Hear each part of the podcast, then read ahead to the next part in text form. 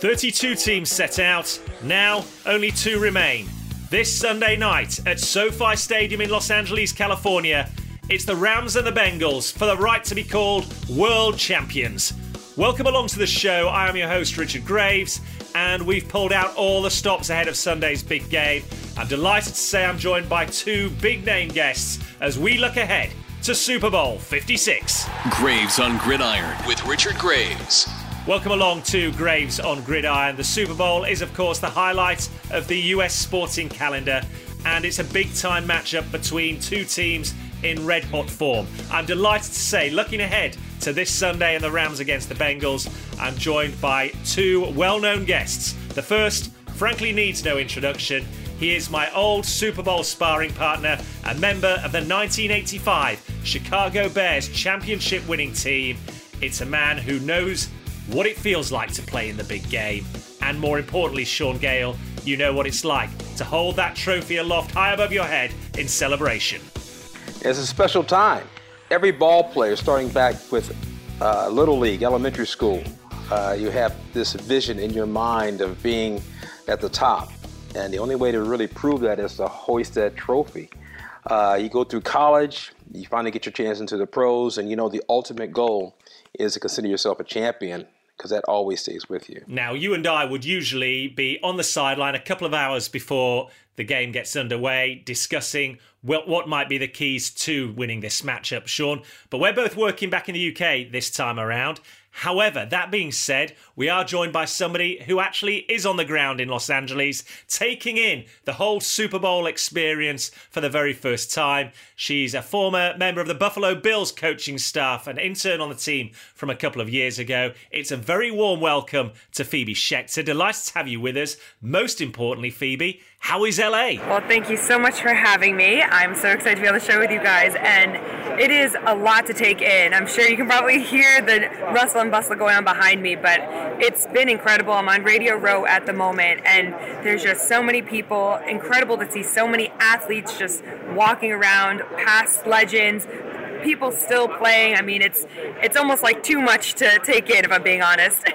it is still a little bit different, isn't it, with uh, the COVID protocols still in place, the players getting into town a little bit later than they usually would on Super Bowl week. But let's turn our attention to this weekend's game. Of course, understandably, a lot of the hype surrounds the, the two quarterbacks. What's the sense that you're getting on the ground there in Los Angeles Phoebe and the way the, the locals are edging? I mean, already having it be in LA, the Rams are definitely the, the local favorite, right? So fortunate to be able to have their team playing in a Super Bowl. But, you know, talking to a lot of people here, I think what Joe Burrow and the Bengals have done so far this season is consistently blow people out of the water and, and blow out their expectations. I think we look at the beginning of the season and nobody thought that the Bengals would be here. You know, they didn't think they were consistent enough. So you get a lot of mixed feelings on what are the Bengals going to actually look like in this Super Bowl game. But the biggest talking point will always be that defensive line against Joe Burrow. Well, you mentioned that no one's giving them a chance. I think before the season began, you could could have got 150 to one against the, the Cincinnati Bengals winning the Super Bowl. In fact, I think there was only the New York Jets uh, and Detroit Lions with, with higher odds. But here we are in the Super Bowl, led by second year quarterback Joe Burrow, someone who seems, frankly, unflappable, Shaun. You know, no matter how many times he gets hit, he picks himself up, dusts himself down, and get, gets on with the job. Eh, you know, in the setting to the backdrop of Hollywood this weekend, if the Bengals were to to win this game, it really would be the the fairy tale story, wouldn't it? yeah, he is unfazed. Usually, when you find a young quarterback that doesn't show any signs of being concerned, uh, he's too naive to be worried, right? But with Joe Burrow, it's a different story. This guy actually, you actually believe in the fact that he knows exactly what he's going to do and how he's going to do it. And you can see how this has affected that entire organization. Uh, and believe me, it would take a lot to turn around an organization for one player to do that. And for, and for him in his second year uh, to show up and I guess not just perform on that level week in and week out, but take the beating that he's taking because psychologically that's very difficult for a young player or for any player. I, I don't know I've uh, of any situation where a quarterback's been sacked nine times and still just holds his composure the way that Burrow did. That was incredible. Well, let, us talk about that, shall we, Shaun? Because he was sacked nine times in the divisional round against the Tennessee Titans and still managed to lead the Bengals to victory in that game. He was the most sacked quarterback in the NFL during the regular season. 51 times he was sacked. Uh, and yet he seems really unflappable. I mean, you played on a championship winning defensive team, Shaun, and the whole idea was to get to the quarterback, put pressure on him, knock him down, knock him out of his rhythm. But what do you do on, on defense if you can't knock a, a quarterback out of his rhythm? Oh, that's a good question. I'm sure in the meetings that question comes up a lot with the coaching staff on the defensive side uh, for the Rams. You know, you have to look at the situation as this play him as if you play any quarterback but you realize that uh, he's the type of guy that he's not going to be afraid. You're not going to uh, uh, get him to make any major mistakes just on the fact of of uh, of him not seeing something or understanding something. He's really composed. So I, I, mean, the same way you would face any potential Hall of Famer, and I'm not calling him a Hall of Famer right now. What I am saying is that you have to approach the game the same way, because when you have a quarterback that's that that's consistent and he is the heartbeat of not just that offense but the entire team. You have to give him that respect because the reason he's here is uh, why he's earned that respect. Well phoebe let's talk about the, the hometown boy or certainly the hometown boy after last year's trade 12 months ago matthew stafford because if joe burrow comes into this game without any real expectation from anyone outside of Cincinnati on his shoulders. It's the complete opposite, is it not, for Matthew Stafford, who was brought to this organisation with the sole aim of getting them over the line and delivering that Super Bowl championship. And here we are now, just 60 minutes away from achieving that dream. Yeah, and McVay has been completely upfront and honest about his goals. I, and I really actually love that that's what he was saying, that this is the year, you know, with COVID, with everything that we've all gone through, he wants to live for the moment, and he put together a team that's going to win the Super Bowl in this moment. And for Stafford, there's a lot of pressure, especially because we've seen him, not just throughout the years, but specifically this year, still make a lot of mistakes from that quarterback position. You know, whether it's with interceptions, making bad decisions out there. The thing that saved him now being with the Rams is that he's got such a great defense around him that can kind of hold him together. With the Lions, he didn't have those weapons around him to be able to really make those bad decisions or make those poor plays and be successful. So, I mean, when it comes down to it, for the game, you have to think who's going to make the fewer mistakes, who's going to be as perfect as possible, and really protect the football. If the Rams were to win this Sunday, it would mean that Matthew Stafford has as many Super Bowl championships as someone, say, like Aaron Rodgers. Um, he would have gone 4 0 through this postseason. He would have delivered on, on the goal, bringing him to the LA Rams of delivering a second Super Bowl championship in, in franchise history. What do we think it would do for his legacy? You know, I think it would just mean so much for him. You know, I, I know he's gone through so many struggles with different teams. I mean, everything that's gone on with his wife in the past, with obviously with her, her brain cancer. I mean, he's overcome a lot of hurdles and he's overcome a lot of negativity. And, you know, I think it's easy for people on the outside to just pick on players, pick on decisions, you know, but that's not easy. That that eventually if you let that get to you can weigh really heavy on you. And I think for him to at the end of the day come to a team, come somewhere where he was able to reinvent himself and and be with a coach and a system that really believed in him and allowed him to be successful. I think there's no better feeling than something like that. Uh, and Shaun, the reason I ask this question is because if Stafford does win this Super Bowl on Sunday, he's at a stage in his career now where next season you'd imagine he'd go into the top 11 all time in passing yards in the NFL. Like I say, he'd have as many Super Bowl championship wins as Aaron Rodgers, who you'd imagine will be a first ballot Hall of Famer. Are we getting carried away with what this would mean for Matthew Stafford and the way we look, look at what he's achieved in his career? I don't think so uh, you know, Phoebe's right. He's uh, he's a tough guy. Um, for for any player to play in a system where he's featured, but he doesn't have the surrounding entourage of uh, extremely talented players year in and year out. Uh, yet he continues to perform at a certain level and carry the team on his back. You can only root for a guy like that, and you realize what it means to him and his family, and how long he's been uh, the guy in Detroit and people look at Detroit and think, okay, this is a this is a a, a game that yeah we're going to mark on our calendar as we've won this game. You know, we just have to watch out for Stafford, but uh, never considered as a viable challenge. But here's the guy finally in a situation having an opportunity to show the world that his talents are legit uh, and in a certain situation here as a, uh, we, we talk about leveraging the team with all these uh, movements for veteran players instead of draft picks to go after the Super Bowl right now. There's really no better way to do it than to get someone like a Stafford because he, after what 12 years, 11 12 years, he's already played. Um, won his first playoff game with this team.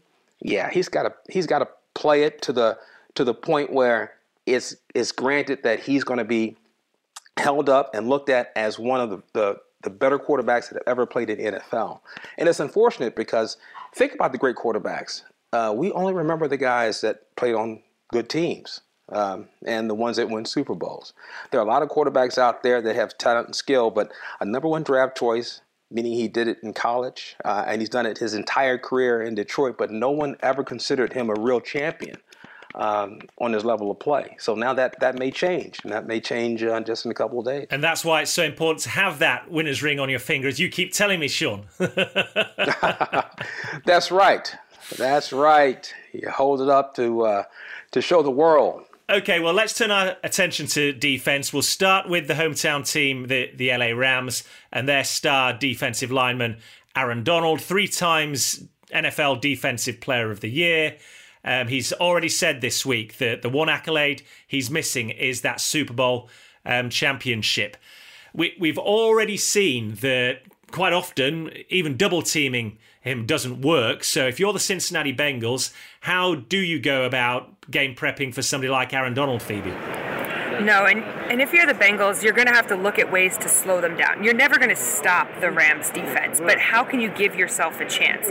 Because something the Rams defense will do to the Bengals is take away those really big explosive plays that we know that they love. He's just not going to have that time in the pocket. So whether you're getting your tight ends to kind of chip or jam on their way out to the flats, get some more screen game in, you know, really trying to just make the defense respect what the Bengals are trying to achieve.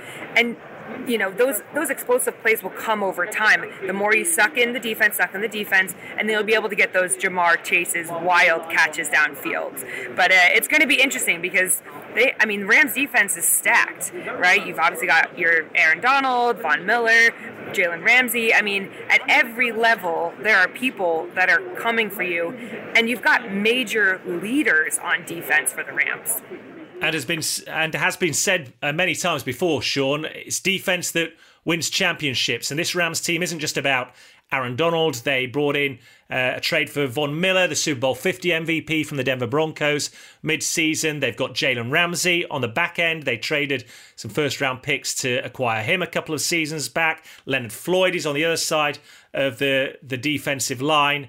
Uh, there's no secret to what the Rams are, have been doing here. They, they've pushed all their chips into the middle of the table. This game, this season, is all about winning a championship right now. It is. And if you remember, Richard, it was you and I having a conversation. Uh, I believe it was, well, it had to be a conversation when the Rams were just about to play New England in the Super Bowl. And we talked about how they had leveraged their team. And the big question mark on that Monday following Sunday was who would they be able to keep because they couldn't pay everyone. Um, I remember that conversation, and that holds true now. Uh, you know, I, I, am really looking forward to this game because um, the pressure on the Rams in Los Angeles and the way this whole thing has been put together um, I really enjoy, you know, this watching great defense, and they have an all-star team uh, defensively for the Rams, uh, and and just the way that this game is going to, I guess, pan out. You have to take a look at what the coaches have planned to try to avoid that that pass rush. Uh, it's going to happen. Okay, he's going to get. To, they're going to get to the quarterback. We know that. The question is, how are they going to counter that? How are they going to respond to these things when they when they take place? Yeah, and we know they're likely to get to the quarterback, as we mentioned in the Bengals game against the Tennessee Titans. On nine occasions, quarterback Joe Burrow was picking himself up out of the dirt, having been sacked. And if the Rams' defense is full of star names, then the Cincinnati Bengals certainly are not. Perhaps Trey Hendrickson aside, who was their sack leader through the regular season with 14 sacks. But the name I want to talk about is Lou Anarumo. And if you're outside of Cincinnati, you might say, who? Well, he's the defensive coordinator for the Cincinnati Bengals, and he's managed to put together a scheme to outfox Patrick Mahomes on a couple of occasions this season, integral in comebacks in both those second half wins over the Kansas City Chiefs. Uh, and he's the man that really has organised the defensive side of the ball. Shaun, what's impressed you so much about Lou? Um, perhaps little known if you're outside of Cincinnati, but he's certainly had a big impact and a huge influence on their defensive scheme. Well, you mentioned the key word schemes. I mean, the way he's able to put uh, put players in the right position. He's got this this thing about versatility with his players. He wants the same guy who's able to rush the quarterback to be able to drop back and, and take care of a, a passing lane. Uh, keep in mind, in three playoff games, this coach, this defensive coordinator, and this defensive squad, six interceptions by six different players. And that tells you that they're doing something special on defense.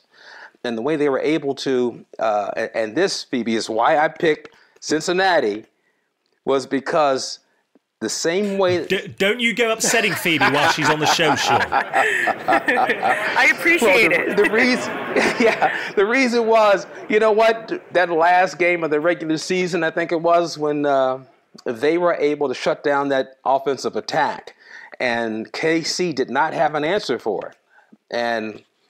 I'm looking forward to the same thing on on Sunday because uh, Lou Anarumo. Look, listen, he coached at Harvard. All right, what does that tell you? He coached at Harvard and he coached the defensive backs. So to me, he's got a place in my heart. I mean, someone like that, he's going to put something together. Uh, he's going to do the late rotations with the safeties down from two deep look to a robber to try to catch uh, Stafford without uh, without his uh, his goggle eyes looking for a, a cup. It's going to be interesting. But he knows exactly what he's doing, and he puts his players in situations that they can win. Think about this. I mean, he rushed three players versus Kansas City, using the rest in in, uh, in pass coverage.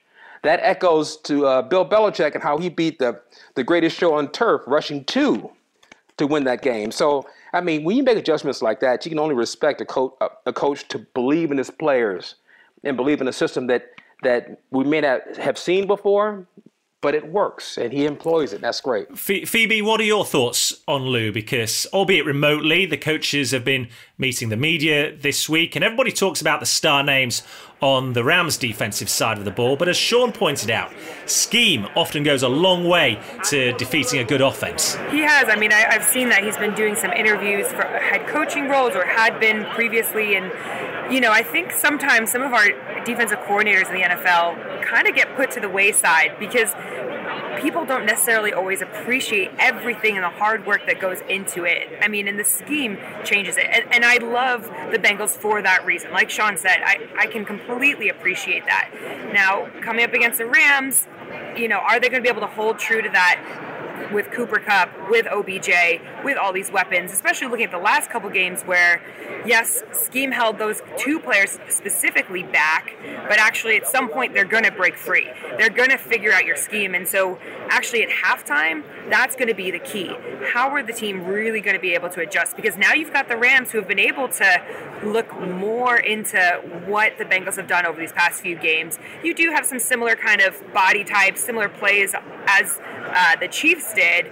So it'll be really interesting to see. But I mean, the press conferences here have been great. I think everyone's really behind the Bengals defense, behind Lou Anarumo. And I mean, he's just done a brilliant job with his players. And, and at the end of the day, like, he's a player's player. The guys want to play for him. And, you know, as Shaun said, right, if you're a defensive player and you know that your coach is setting you up for success, setting you up to get a pick and make you look good, like, you're bought in. All right, Phoebe, I know you've got to go. You've got commitments for Talk Sport out there on Radio Row, but I can't let you go without asking you how you think it's going to pan out and perhaps push you for a prediction as well. I'm clearly going to push you for, for a prediction.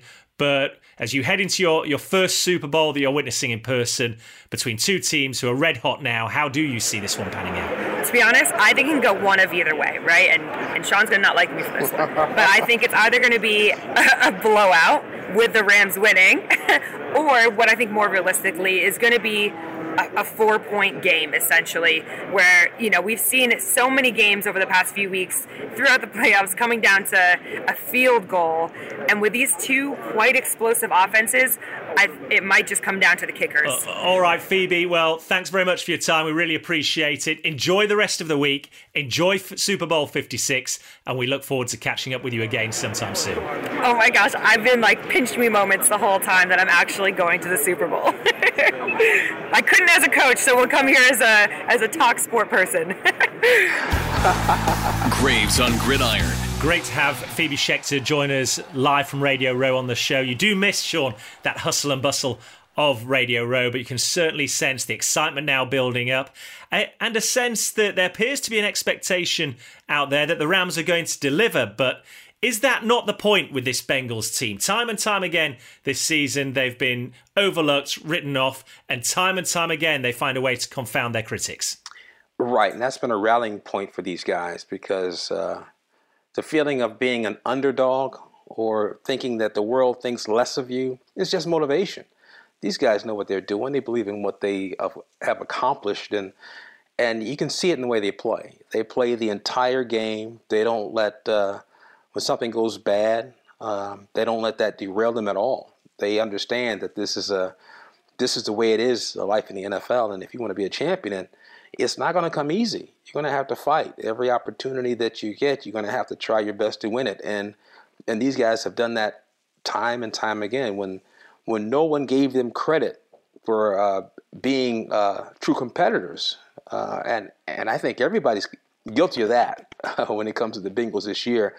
And looking at it when they got into the playoffs, to think, oh, here comes King Henry. He's going to do so much damage. I was, you know, I was on that train as well. But you realize these guys. You're not alone. That's right. Yeah, they, you know, they found a way to get it done. Uh, th- 33 years since they were last in a Super Bowl, 31 years prior to this postseason since they'd even won a playoff game. Uh, we've already spoken about Joe Burrow and the impact he's had on this Cincinnati Bengals team, but they also took a gamble in the draft last year, didn't they? When everybody really expected them to take Penei Sewell, the big offensive tackle, to help protect Joe Burrow, and they went in a different direction with rookie wide receiver Ja'Marr Chase. And what what a result they've had there! One regular season later, over 1,400 receiving yards, the rookie record for receiving yards has gone, and now we look ahead to this weekend's game, and if Ja'Marr Chase was to have 110 receiving yards, he would take the, the record for the highest number of receiving yards by a rookie receiver in Super Bowl history, which coincidentally is held by former Rams wide receiver Torry Holt. And it is possible. Right, it is possible. And and this again, this speaks to the organization and the effect that Joe Burrow's had on uh, the front office because he was one who actually advocated for his wide receiver from college to join him, and it was great that they listened to him. And here's a guy giving up, to some degree, his personal safety, foregoing a, an offensive tackle to protect him, uh, knowing that there's someone out there that he can really connect with and, and, and really change things. And as far as that rookie receiving record or or record overall, um, as far as receiving, uh, Chase is. Uh, yeah, I think he's well on his way. If, if they have the type of game that they're hoping for, yeah, he'll break that record. Uh, and the other thing Phoebe talks about as well was whether or not Matthew Stafford can avoid turning the ball over. 17 interceptions during the course of the regular season. He'd had a clean postseason until that NFC Championship game, when, of course, he threw that red zone interception. And let's be honest, there should have been another interception as well late in the game in the fourth quarter. You've mentioned it. The Bengals have been opportunistic in the postseason, seven takeaways, a plus five turnover differential. If they can win that turnover battle this Sunday, how far does that go to deciding the outcome of this game? It will be the, the deciding factor. Um, I, and that's and that's the one thing I'm sure the Rams offensive staff is looking at because they realize that you know Matt Stafford can make all the throws he can, and he can fit the balls into tight windows. but it's not always wise to try that. And I think that's what it will come down to. The opportunistic defense that the Bengals have, they've been able to shut drives down, score points, do all these things um, that you have to do. You have to be able to accomplish these things if you want to be successful in the playoffs. Uh, and it's all about mistakes. It's about penalties. It's, if you can limit these things and come up with the turnovers, then that will that will definitely put you ahead. Of course, on paper, you look at these two teams and the star names on the Rams side. I don't think anybody would argue that man for man, you'd suggest that they are the better team. But that's the beauty of the Super Bowl, isn't it? These games aren't decided on paper; they're decided on the field. What does your heart tell you? What does your head tell you heading into this game? Well, I'm like everyone else. If I was just to read statistics and, and look at uh, the highlights of what these guys have done for the Rams up front, that defensive front, I it would be a, a no-brainer. It would say, okay, whoever's at quarterback, we'll feel bad for him because it's going to be one of those days. But then you just can't forget, uh, you know, the Bengals – they have this belief, they have this feeling that it's their time, and they're playing like it. They're taking advantage of every opportunity. And even when it looks like you can count them out, you should count them out, they, they battle right back. And for them to take the game last, uh, well, two weeks ago in the, conference championship game and, and handle it the way that they handled it, um, they have every opportunity, every right to uh, to be the the one to host that trophy after this game, the Lombardi Trophy, to hoist it up high and show the world that we deserve this, we earned it, because they put the work in. All right. Well, over the course of the season, I've given my thoughts on several games each weekend heading into the slate uh, on the NFL. We've done all right on the show, an overall record of 39 and 27, 8 and 4 against the line in the postseason. I will give my thoughts on this matchup shortly, but I can't let you go, Shaun, without asking you, how you see this one breaking down. Oh, you know what? Uh, I look at this game that um, it's going to be a close game. I, I believe it's so and it may come down to just uh, just to the kickers.